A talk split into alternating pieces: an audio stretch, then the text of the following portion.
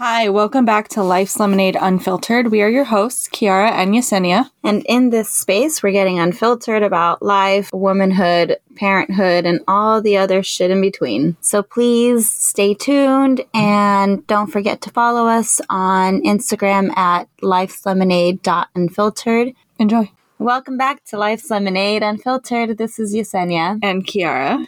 And we're here again this week and we wanted to say thank you guys so much for listening to Dr. Bakker's episode. We Yeah. hope you guys enjoyed it as much as we did. We learned so, much. and I actually have a copy of his book now. Oh, so, awesome. Um, we can get started yeah, on reading I really want to read it. we should do a book club, just you and I. Oh my gosh. And so, um, if you didn't listen to it, go back and listen to um, Psychology Talk with Dr. Bacher. Yeah, it was, it was, there's just so many to- like topics Oh, that he covered. It was, we went all over the place, Yeah. but in a in a in a in actually the most Kiara and Yesenia Yeah, I was way. going to say, if you We- listen to the podcast, you know. you already know. But uh, this week we have Marissa Baker, and she is a divorce coach. Divorce coach, yeah, slash, oh my God. Divorce coach slash life coach. Life coach, yeah. And we I- had an amazing conversation. Yeah, I She's found her on so TikTok. easy to talk with. Randomly, I found her on TikTok and I was like, oh my gosh, she's so fun. I'm not on TikTok, and I feel like I just cannot handle one more thing. I'm I don't really know. not on there much, but like the things that pop up are just random when you do get on. So I, she just randomly popped up, and I was like, "Huh, I wonder Well, if she'd come on the podcast."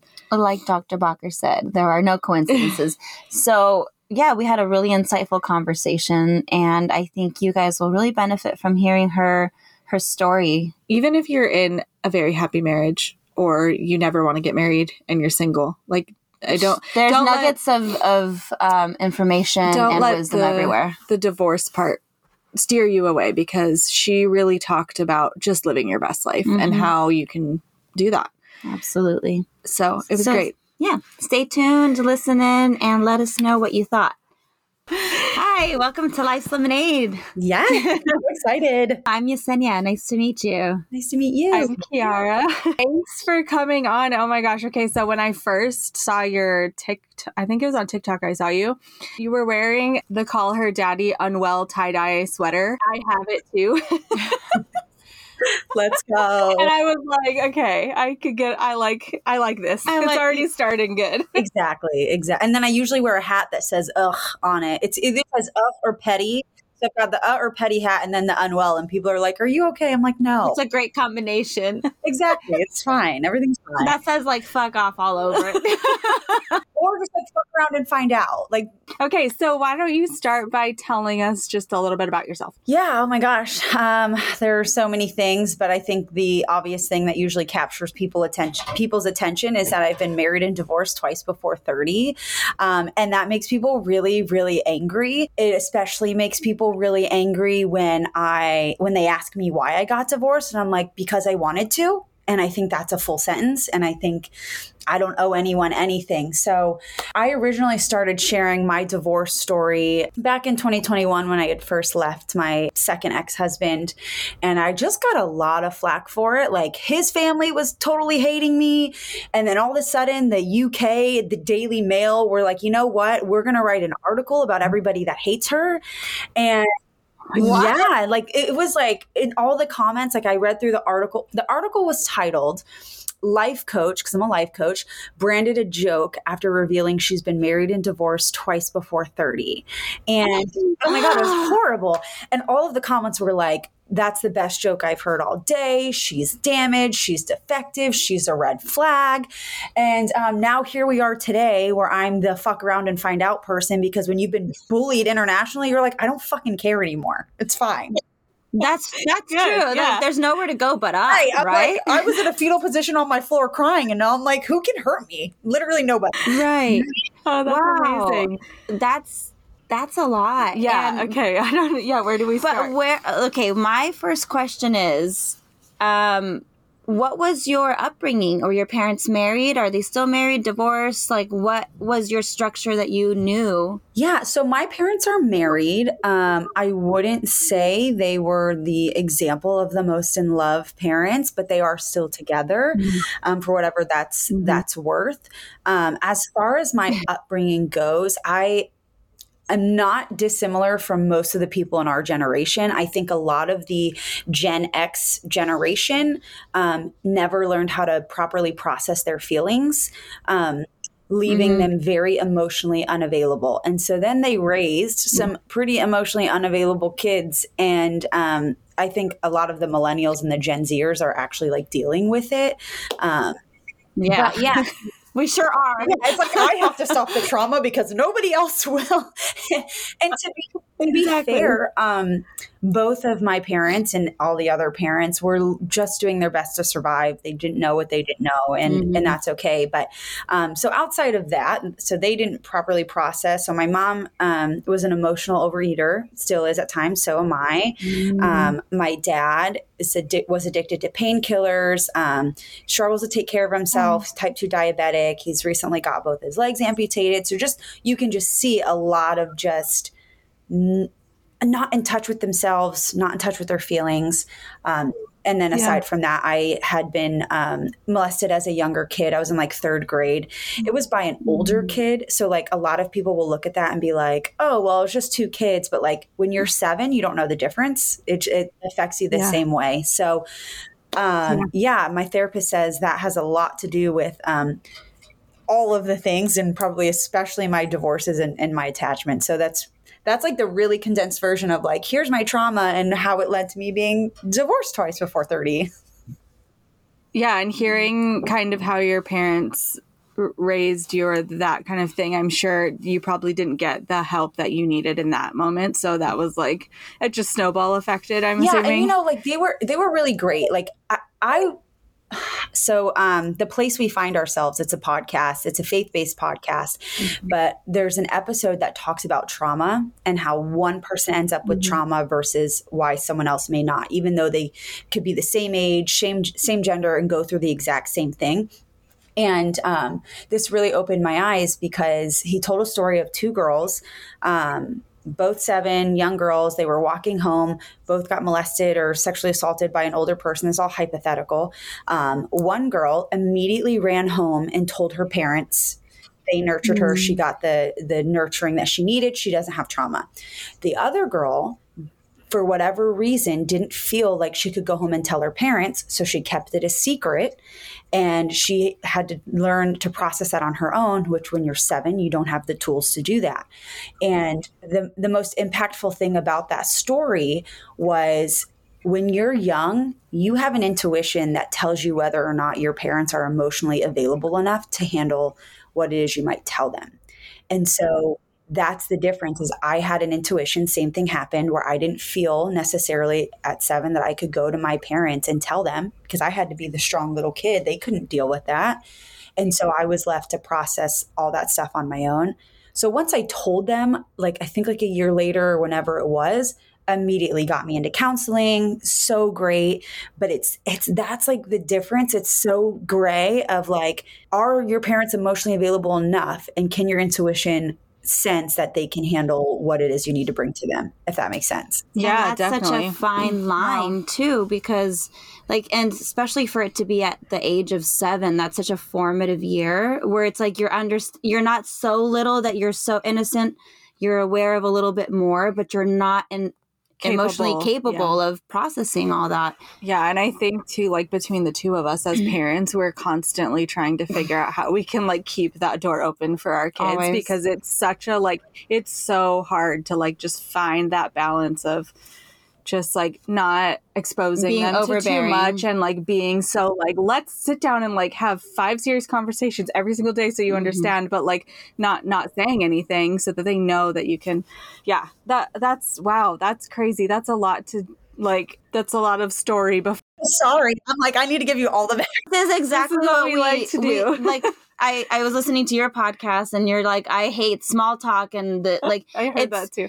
I'm the same way. So it's like the way we started our friendship was like we got right into a deeply traumatic experience Yeah. for her. And, and I asked her if she had healed. That was the first thing out of my mouth. I was like, Have you healed from that? And it was like, Oh my gosh, like the thank you for not making me do the small talk and let's just get right into it because really the trauma is where we meet each other, right? Oh, I think like the first time we had a conversation, we like cried together.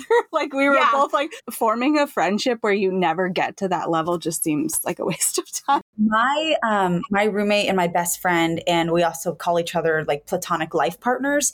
She literally was getting divorced from her husband and we had been acquaintances. She walks up to me and she goes it, it was my birthday, by the way. It's New Year's Day, and they had come together as a couple to my birthday party. And she goes, Hi, my husband just asked for a divorce. I'm going to need support during this. I need you to be my friend. I choose you. And then we've just been best friends ever since. I was, What do you need? Let's go. right. What do you need? I got you, girl. Yeah, so I totally agree. It's the best way to start. I love Yeah. that. Oh my gosh. but that's that's the backstory of what makes you who you are today like you said and so how old were you the first time you got married Okay, so let's see. I got married. Um, I feel like kind of right out of college. So I was like 22, about to turn 23.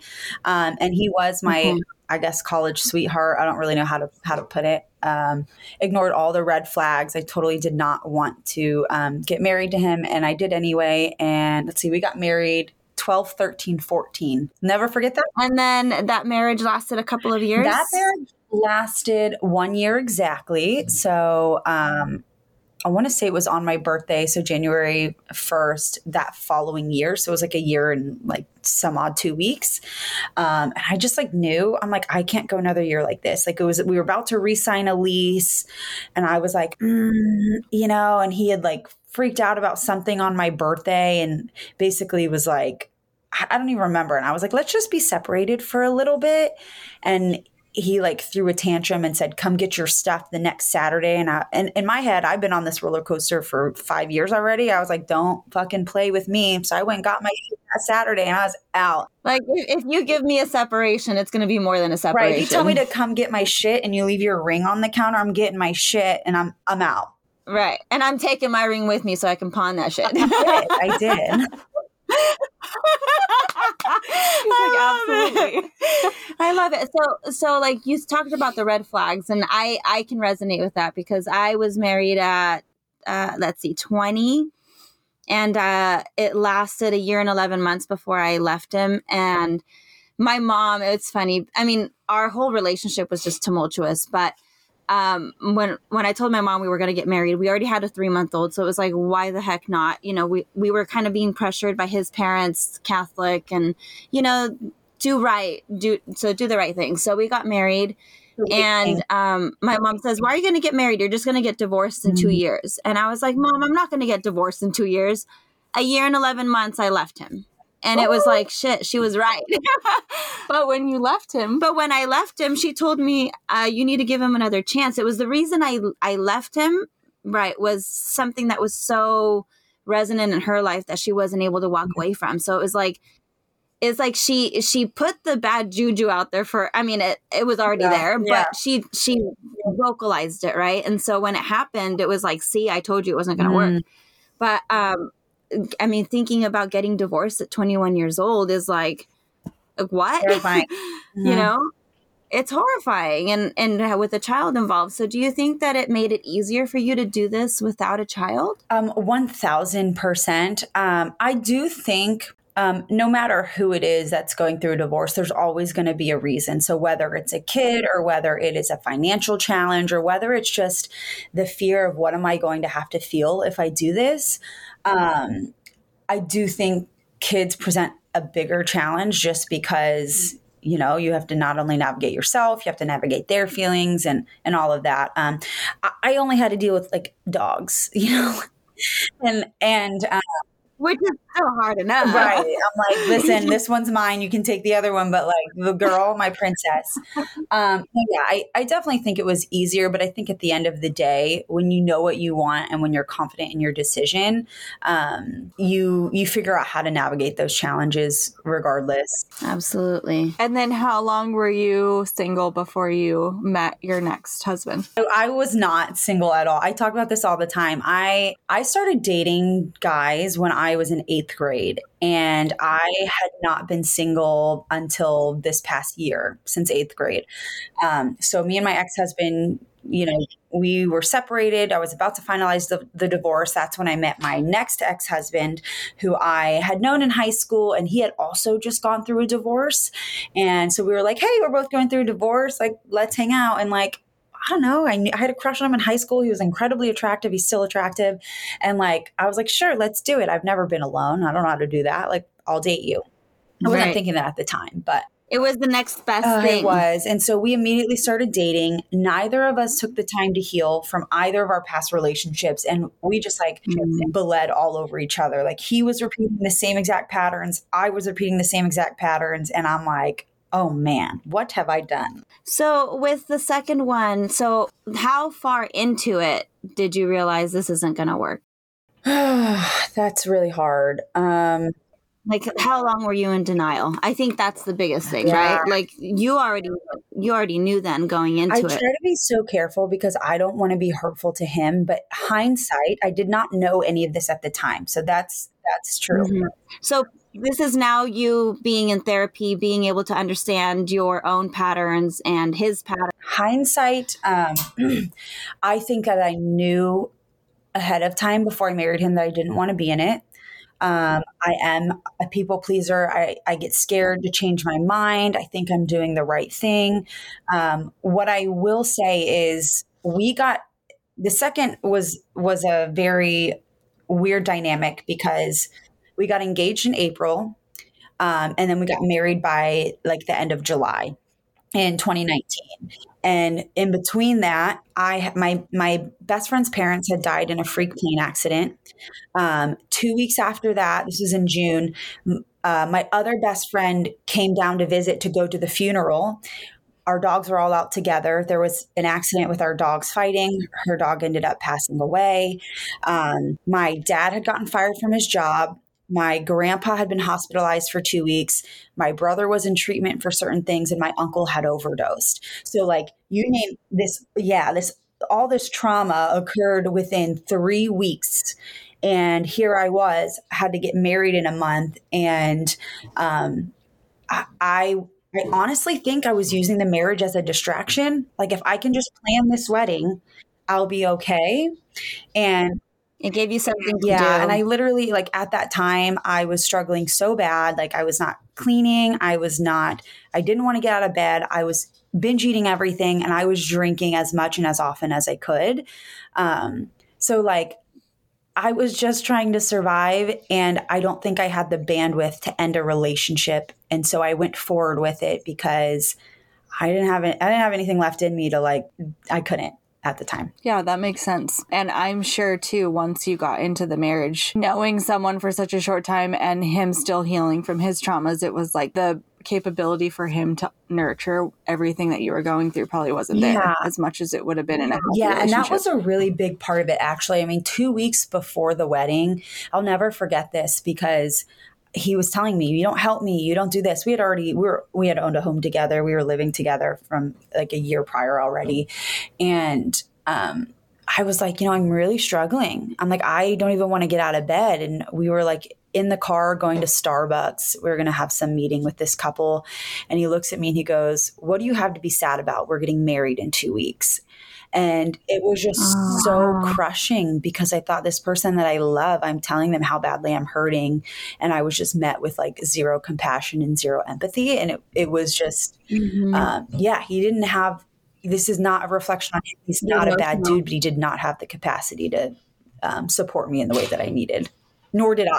I didn't know how to support myself. I mean, and, and even with all the warning signs too, like how does he not pick up on oh, sh- if you're not getting up, if you're not eating or you're overeating, getting out of your re- regular things? I, I mean, I just think about like my husband. He was the first one to say, I don't think you're doing as well as you think you're doing after having this baby. And, you know, and it was like, um, just when someone can just look and see what's happening and acknowledge it, then it feels better. But he completely just. Yeah. I mean, I think everyone sees things through their, their own perspective of their own mind. And I, um, right, rightfully so, he was looking at a partner who was not being helpful to him at all. And, and, uh, I think he really viewed me as this like childlike, lazy person, not as this depressed mm-hmm. wife. Right. Yeah. And so, how long did that marriage last? Um, two years. Whoop whoop! We broke the record. wow, two years. Yeah, yeah. So, did you initiate that divorce? I did. Um, yeah, and I was very much the villain of it. I, you know, when we were in therapy, um, I, I was the person who's quick to run, and he was the person who was quick to hold on, even if there was nothing there to hold on to. And like, you know, so he would stay for 10 years with both of us being miserable. And I was like, I needed to go yesterday. And um, I, this is solely just my opinion and observation. I felt like he didn't like being in the marriage and that he was not happy at all. And I felt like I did him a favor. Like, it's cool if I have to be the villain and I have to end it and be the bad guy so that you also can have a life that you deserve, I'm okay with that. Yeah. Right. I think I heard you talk about this. I listened to your latest podcast episode where you guys were talking about food. Um, and she was you guys were talking about how like it's just so it's almost easier for men to kind of numb things out and keep moving mm forward with the way things are. And for women it's like what is this feeling? I need to like stop it and change yeah, something. yeah um so i can imagine yeah it's hard to be the person that's like we both need to walk away but i'm the only one that's going to admit it. So then that makes me the person in the shoes of like i'm the villain i'm going to do all the things. But it's like it's just like because you can't admit it and then, like you said, at what point you're already being villainized, so you might as well do what you have to do for yourself, right? Like at the end of the day, you you came into this world alone and you go out alone. And I, I hate to even say that because it comes off wrong, but you need to make sure you are okay. And if you aren't okay in your own skin, in your own mind, in your own body, you need you've got some work to do. And fuck whoever says anything about, against it you know? Like i think we're coming into the age of the woman where we're really getting loud about our needs and our desires. And we're not okay with just doing the status quo in this media like um, I, I, saw i screenshotted actually one of your um, instagram posts that just really jumped out at me and it was a i did not crawl through the shards of my own brokenness to live a mediocre oh, life. stop. I love it. That one is like it it just it just like screamed at me even though there's no exclamation points in yeah. here. But that's what it is is like where in our minds do we settle for anything less than magic? And it, I don't mean like our lives need to be this grand, luxurious, whatever, but whatever feels magic to you, go fucking get uh, it. It's so good. Like I was having this conversation with um, one of my recent podcast people. It hasn't aired yet, but we were just talking about like our ancestors, like the women ancestors, did not have the freedom that we have to leave something that is unfulfilling and not good. And I I think about that quite often because some some guys I think still don't understand it, and some women too. I think the world, um, they're like, well, if he's not hitting you and he's not cheating on you, and what's wrong? Yeah, and I'm like, oh, the bare fucking minimum. Like, thank you, right? and like at the end of the day, like yeah. I, I posted a glow up video on TikTok today of me 2020 me versus me right now, and I'm like, wow if this is the version of me that I get, I would go through that shame and that sadness and that guilt 10 times over because I deserved this version of me to be able to exist and not that half version of me. We talk about this too, and I feel like we talked about it on a recent podcast is like, the people who choose to take the easy road and not grow their life they don't get anything out of mm. life and it's like the people who step into the hard moments are like okay this is going to be hard but i just got to walk yeah. through it that's when you learn like how amazing life can be is when you go through the hard to reach the other and end. you know like yeah so I went to life coach school, and, and the, one of the things they taught me was that the worst thing that can ever happen to you is a feeling. Um, we're all scared, feeling the shame and the guilt and the humiliation, whatever it is. And so somebody else was getting coached one time and I was like listening to them. And he was like I'm afraid to write my book because what if I get publicly shamed after or something like that. Um, and it was just this whole thing. But at the end of it the realization was what if you were willing to feel humiliated? What if you were willing to feel shame? What would you do? And that thought alone has been what has allowed me to to grow to start my business to whatever because not only am I willing to feel shame, I was publicly shamed by the, by the Daily Mail and other people on social media. I and I had the tools to support myself through it.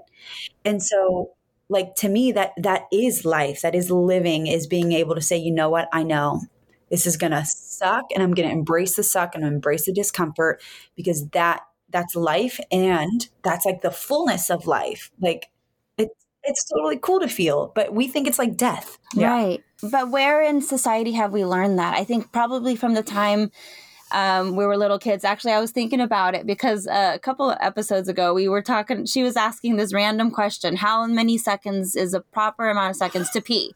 Okay. What? right. Okay, I heard it. okay, yeah. But okay, before we tell you though, what how long do you think a pee should be? Like a healthy pee? Like how many seconds? What would you like, guess? Does this include unbuckling the pants or like like literally, literally the start stream. of the stream? um, I feel like probably like 15 to 17 seconds. Wow. It's 21. You were a lot closer than what I was. What did you say? I said six minimum. Which, which okay, so this this brings me to my point is that I was listening to a dad in the bathroom with his child. He's like, "Hurry up, hurry up, let's go," and you're always being yeah. rushed even to do the simplest things. Yeah. Like you are not just allowed to sit. And so, like, since we had that conversation, I have tried to not rush my kids in the uh-huh. bathroom because you know what? We're nobody's taking a 21 second pee because there's no time for that. there's not time to take a 20 well, second pee. Like, yeah, so we're praised um, to not feel right. It's like when you're when you're a baby and the baby falls, what does everybody do? Oh, you're okay. Get up. Good job. Yeah. Like so, we're mm-hmm. literally wired yeah. since we're literally babies who can't even walk to to pretend everything is fine when it's not. And like, yeah, and I feel like even too, if you're not, if you like if you're not as a parent trying really hard to not do that society is still mm-hmm. like having that effect. Like even with my son a few weeks ago we watched a sad movie and at the end of it i asked him what he thought and he was like it's really it was really sad. And i was like yeah it was and i was crying. It was a sad movie. And he said i was crying in my head and i said you can cry. Mm-hmm. it's okay. And he just started he's like oh and he just started crying oh. but it was like he was trying so hard to hold it in and i'm like I'm confused on where I went wrong mm-hmm. here because mm-hmm. we've always allowed him. I've never been the mom to be like, you're a boy, you're tough, like, you're fine, suck it up. I'm always like, it's okay to have emotion. But I think, especially now that he's in first and grade school. and he's uh, surrounded by these other children, that that expectation gets put on them. And it's like so it just makes you feel like you got to work a little bit harder t- to make sure that your children know it's mm-hmm. okay to express emotion because they're not just getting that expectation from you they're getting it from society. Yeah. and we're bombarded by messages of false pleasure right? Like if you drink you know if you're going to be socially nervous just have an alcohol right? Like we talk about feel this, nervous yeah. right have a beer or it's like what's your favorite comfort food? Like what's going to make you feel better if you're anxious? Just eat the mac and mm-hmm. cheese. And so cigarette everything out there that exists are literally just messages of culture being like no no here's everything you need to feel better. Except just feeling the feelings and working that exactly. Out. it's wild. Wild. Yeah. I I've had to learn this too now in therapy because I've been in therapy consistently for maybe six months Let's now. go. And yeah, and it's been like so eye opening because so many little like little things that I do, I don't realize I don't know how to make certain choices for myself. I just go with what I know. And so, I mean, let's talk on the small level, like what milk am I choosing today? You know, um, I never look at other options because I just go to what I know. And so therapy has just taken me back to these old childhood wounds, like you were saying, you know, witnessing your dad with his diabetic diabetes and not taking care of himself and your mom. And so like these are things that we're just messages that we're taking in, you know, and that does translate into how we do relationships and how we do um, you know, picking our partners and then how we treat ourselves now after. Like after your second divorce, what was your first step? Like what was your awareness first of all? And then what did you think that you had to do to get like to be able to get yeah? Um so I always tell this story when it comes to my divorce. Um about see January of 2021, I believe it was January. Yeah. I had gotten COVID and I thought, well, if I can't taste food, I can't be tempted by it. Right. And so this all connected. I'm like, whatever. So I, so for a week, I, two weeks, I eat paleo and I lose like 10 to 12 pounds, but I, I'm feeling more. I'm like, why am I feeling more? Because I'm not eating my feelings mm. from food with food.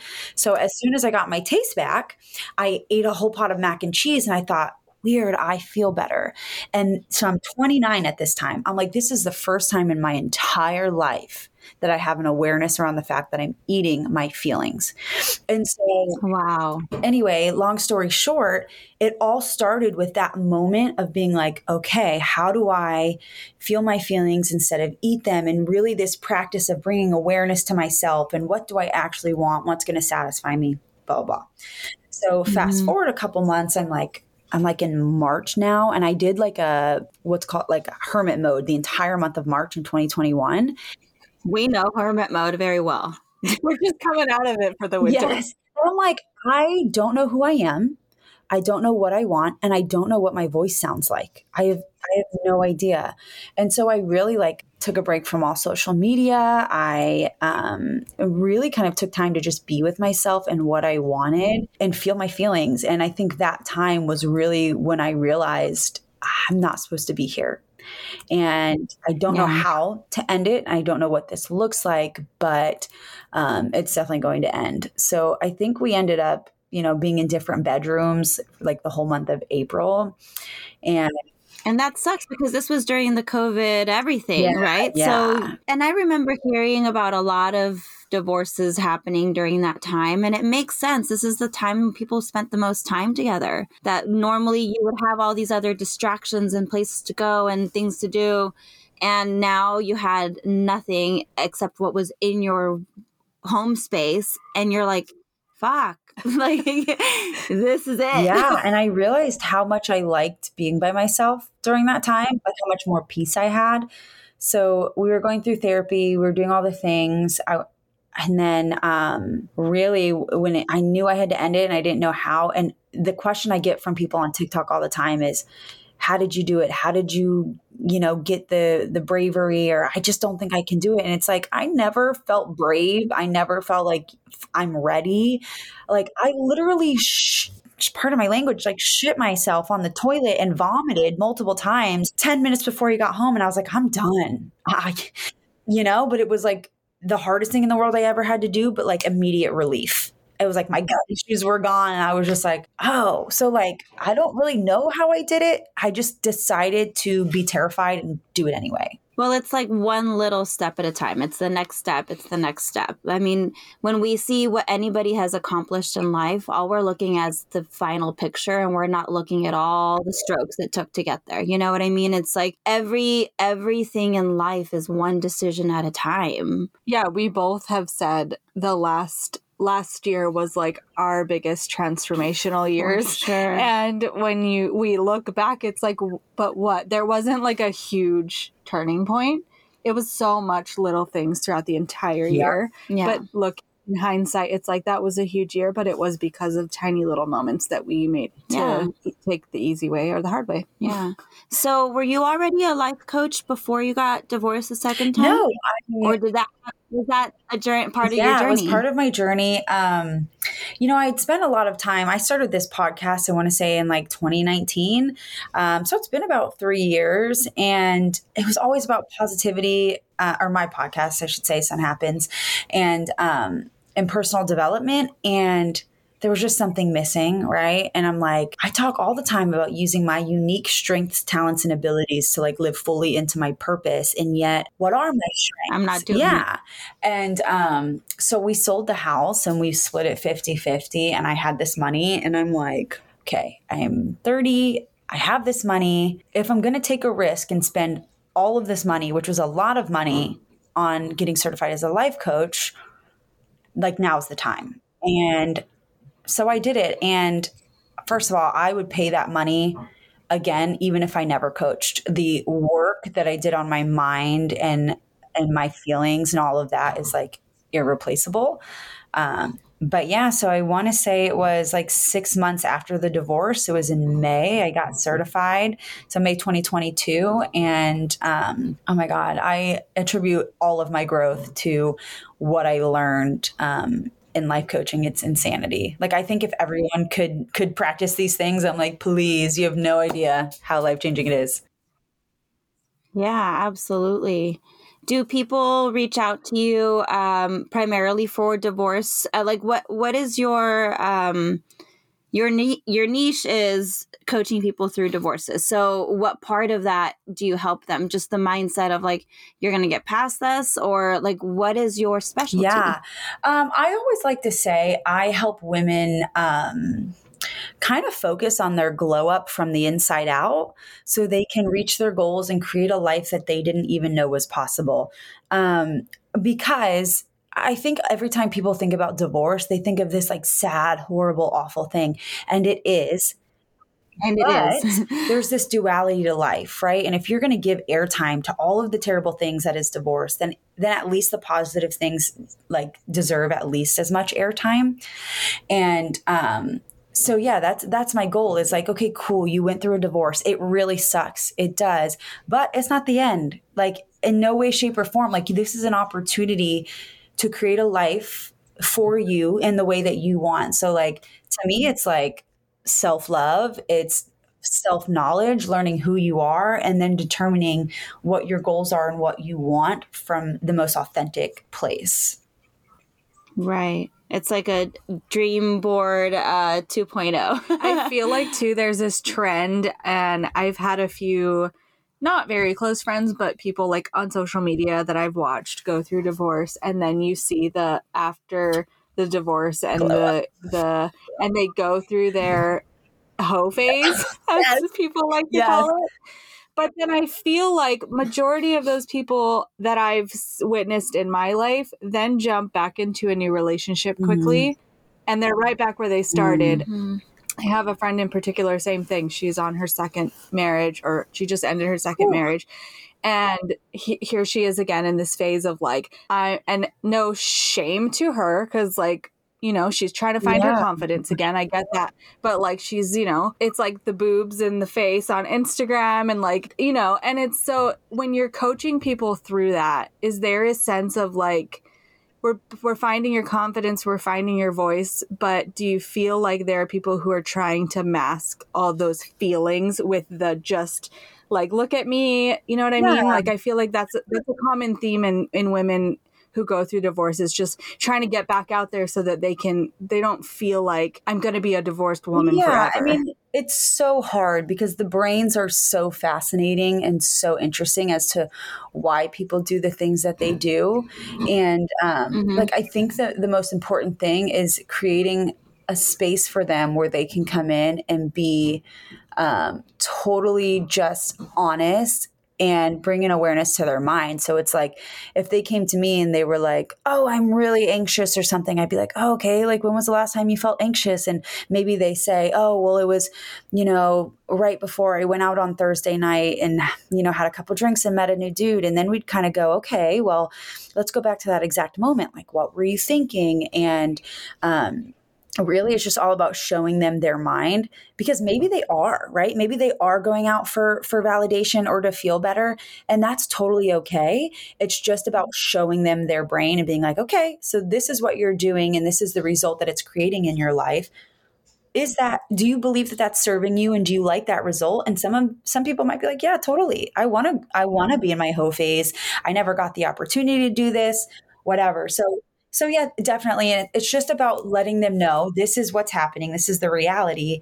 And you get to choose if you want to keep it or not. If you do, cool. We leave it right where it is. And if you don't, that's where the work comes in of how do you create a new result and, and thoughts that better serve you. Well, yeah, everything's a choice, right? Yeah, and I'm it always boils down to that. I think probably the people that come to you already have a little bit of awareness that they need guidance through that phase as Yeah, well. you're not looking for a life coach if you're like completely. We talk about. Are you just one of these people that just like is completely unaware that there's anything to like help you? There's therapists, like there's all kinds of helpful things out there, and some people are just so unaware of everything, and really uh, so unaware of themselves, which uh, it's not a surprise that it that it translates into everything else, but yeah. it's just so most of your girls or i'm assuming mostly women come to you Yeah, I right do do any men Um, no, I, I mostly get like the occasional not for hate Yeah. mail it's either hate mail or I get the occasional comment that's like, what about men? And it's like, bro, I'm here for you too. Like men are so interesting um, in the way that they respond to my content because they usually say something about like, women are, you know, evil and they take all the money and the kids and they do this. And I'm like, did this happen to you? Because usually projecting and they're like, yeah, I'm so sorry I came off that way. I'm like, it's okay. I mean, I didn't take all the money or anything, but like, I'm so sorry you went through that.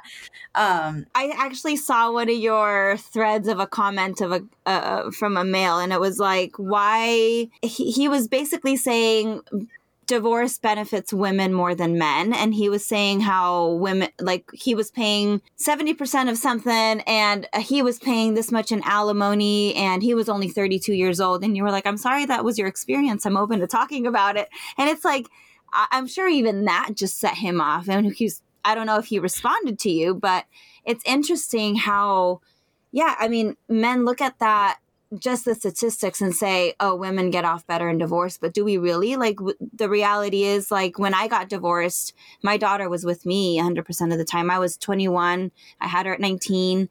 I really didn't know what I was doing either, but somehow I took on the responsibility of the, you know, primarily having her with me.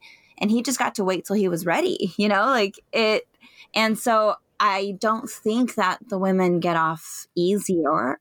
Easier. I- mean, why do we equate money to easy? Well, that's the thing too, is like most of the things that we do, especially once becoming mothers, but even before that, the cooking, the cleaning, It's not value. just yeah, there's no it's like, oh, you just like do those things for free, but like I'm getting paid for what I do. And it's like, Mhm. well, that's not my fault that no one pays me to clean and cook you dinner, but like I'm not going to keep doing it because you know, it makes your life easy and then Yeah. I'm just here suffering.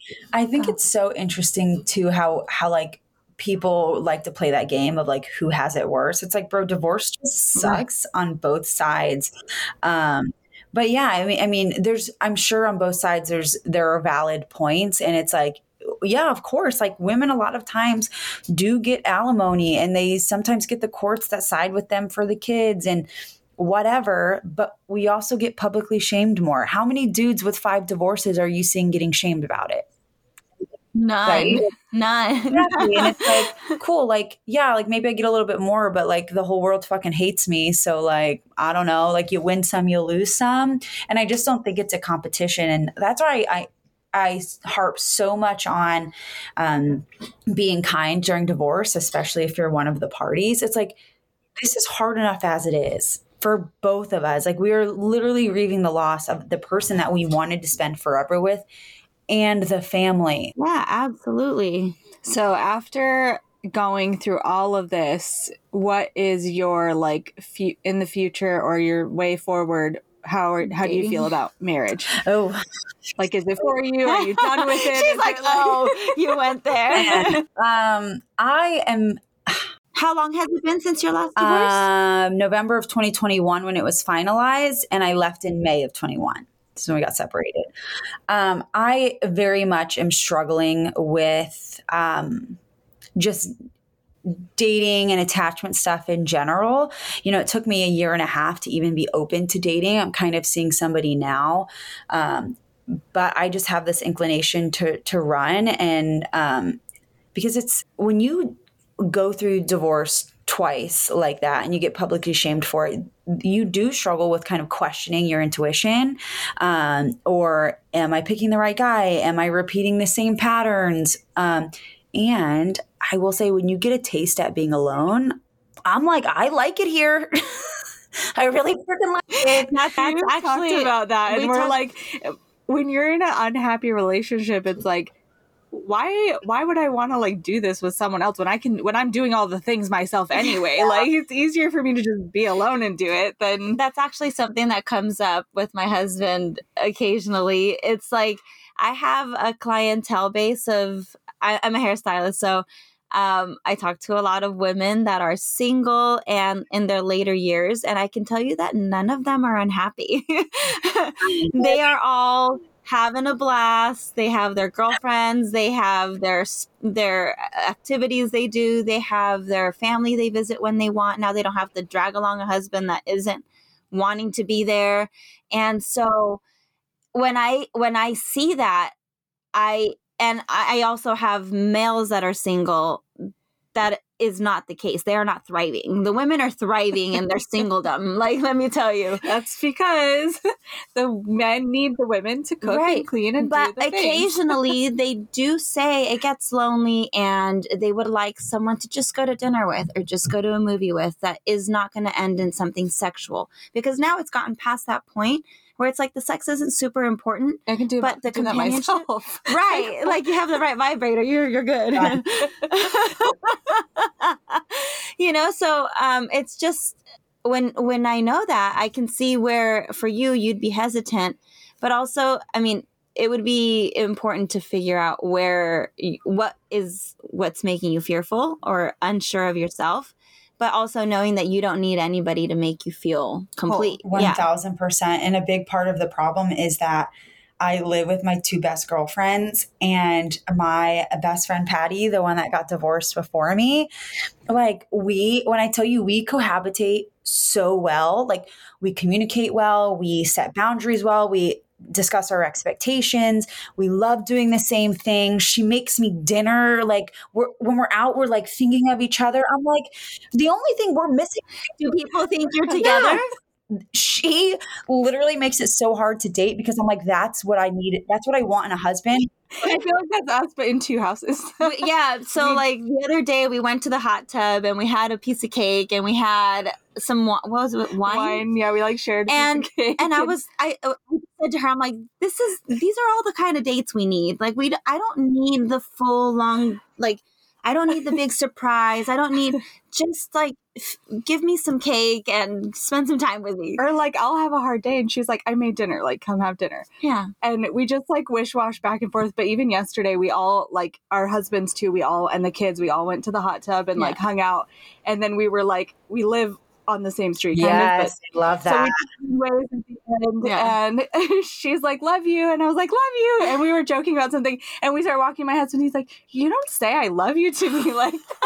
Duh. That's right. Step up, bro. but that's what it is is like we uh, we're we're, both we're getting fulfilled emotionally and mentally like you said you, you know you see a need and you feel it and as i think as a woman uh, uh, you feel it um, as a woman we understand these needs and sometimes it doesn't need to be be the big thing it just needs to be like we're going to our favorite restaurant like i saw that you guys take each other on dates that you wish you had had in your marriages and i think that's so important to realize like we we just need connection i think that's what it comes down to is connection and to be seen right And like non-judgmental. Like that's why her and I get along so well. There is no judgment. There is always space. There is full safety to be exactly who we are.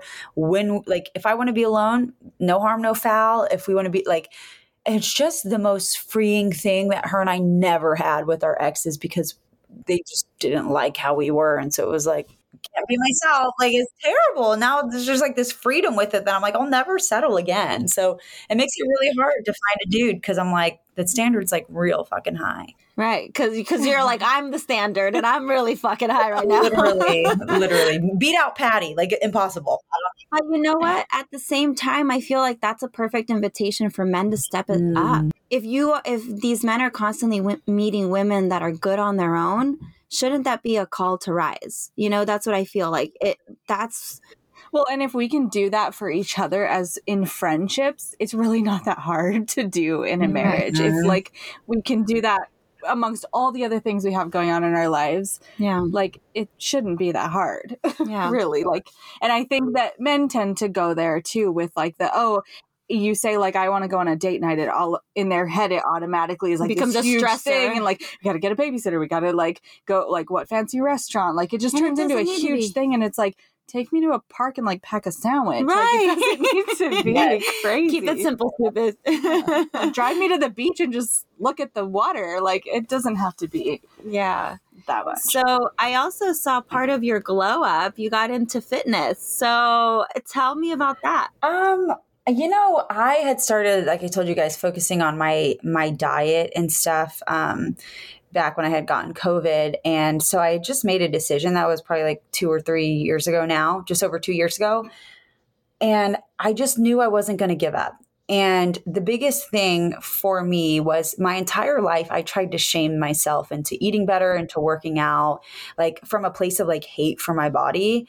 Um, and it wasn't until I said, no, not only do I love my body as it is right now, I also love it enough to do things that's going to make it feel better and make it operate more efficiently, that's going to give me more energy. And, um, so like anything else it's just like you said like how do i get 1% better every single day? And so i started jogging every single day and then i would stop and then i would start but like i would always try again. And then it was like i got a personal trainer for a little bit and we were working out twice a week and then doing things here and there. Um, and it was like good and then i and i was a college athlete so like i'm i'm i was not a stranger to working out i just hadn't done it in so long. Um, and then i found burn boot camp which i don't know if you guys are familiar with those but You've heard of it, yeah, and um, so it's really just perfect for someone like me and again this is what i do with any anyone's goals it's who are you loving yourself starting from a place of love and then figuring out what works for you from knowing yourself like my roommate she doesn't want to be told what to do she'll write her own workouts she gets up at 3.50 every single morning she works out she Oh, that's earlier than me. and then you have me where I work out pretty early. It's like 445, but I need to go to a space. I need it to be done in less than an hour because I am ADHD. I'm bored. I need it to be fast paced and I need someone to tell me what to do. I don't I don't want to have to figure out my own stuff. And so I found this like perfect place that works perfectly for Marissa and I look forward to going to it. And I think that's why it's so important to know who you are and what works for you and what you need as a person um, when you're trying to make changes in your life because it should be fun and you should be able to look forward to those changes, not this whole like, "Oh, I gotta eat right and I gotta work out. And it, and it should be sustainable. Yeah, yeah. I just love looking forward to like I'm just excited. I'm like, oh my God, I get to wake up at four and go work out. And people are like, what? I'm like, don't worry about it. I'm excited. You know, like let me live my life. Like I'm excited to eat like the chicken lettuce wrap in my fridge right now. Yeah, I think some people look at that and they go, "Oh, it's so restrictive," and it's like, no, it's actually so freeing to know that I don't have to worry about any of this Oh stuff. God, it's yeah, so fun. There's such a stigma too, I think, about working out and it needing to be like hard and hurt, like hurting you, and like you gotta like get that your sweat on. But like, but you find joy in Yeah. that, and I think that for so long in my life, especially, it was like, it's not a good workout unless it's hard and I'm hating it. yeah, And when I got my Peloton two years ago, I was like, Yeah. this feels wrong because it's fun. Like, Right. it's such a weird, but then after a little while, it's like, oh, this is what they mean by saying, like, not everyone is going to find joy in working out until they find the way that working out brings them joy. exactly. Isn't That it so so funny sense. how once again your thought created your result of not working out. So you thinking this has to be hard and I have to hate it, but thinking you needed to do it resulted in you doing nothing. But when you were able to be like, you know what, maybe there's another way, and you kind of release that, then it's like, oh.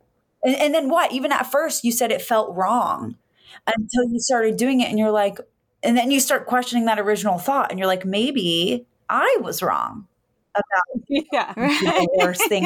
Like it's so fun realizing that you're wrong because we take things in our brain as truth and we're like, oh well, I've thought it for 20 years, so it must be true. And it's like, you, you've been wrong for 20 years. It's fine.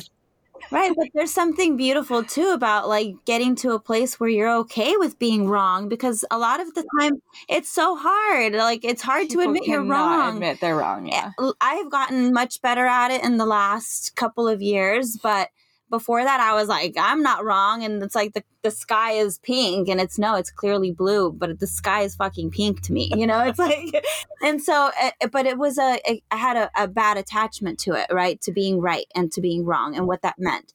And uh, honestly, now I just look at being wrong like a learning opportunity.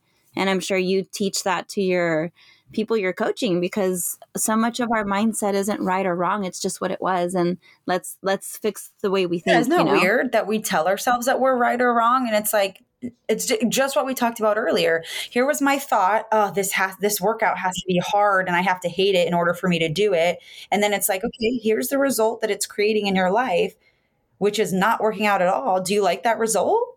And usually it's like, right it's like how's that going girl no, I actually hate that result. And it's like, okay, so let's start picking away at that thought and being willing to be wrong so that we can create a life that's it's like momentary discomfort for long term like joy and peace and whatever. Yeah. Absolutely. Oh, I love that. Yeah. yeah Do you want to ask our final question?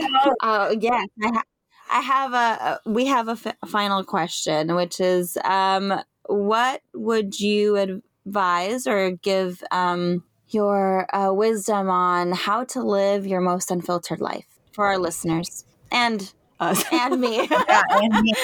um, the one thing I so I read The Untethered Soul uh, oh, I love Yeah, that book. by Michael A. Singer, Oh. right? And that was the first time that I was exposed to I am not my thoughts. I am just an observer of my thoughts.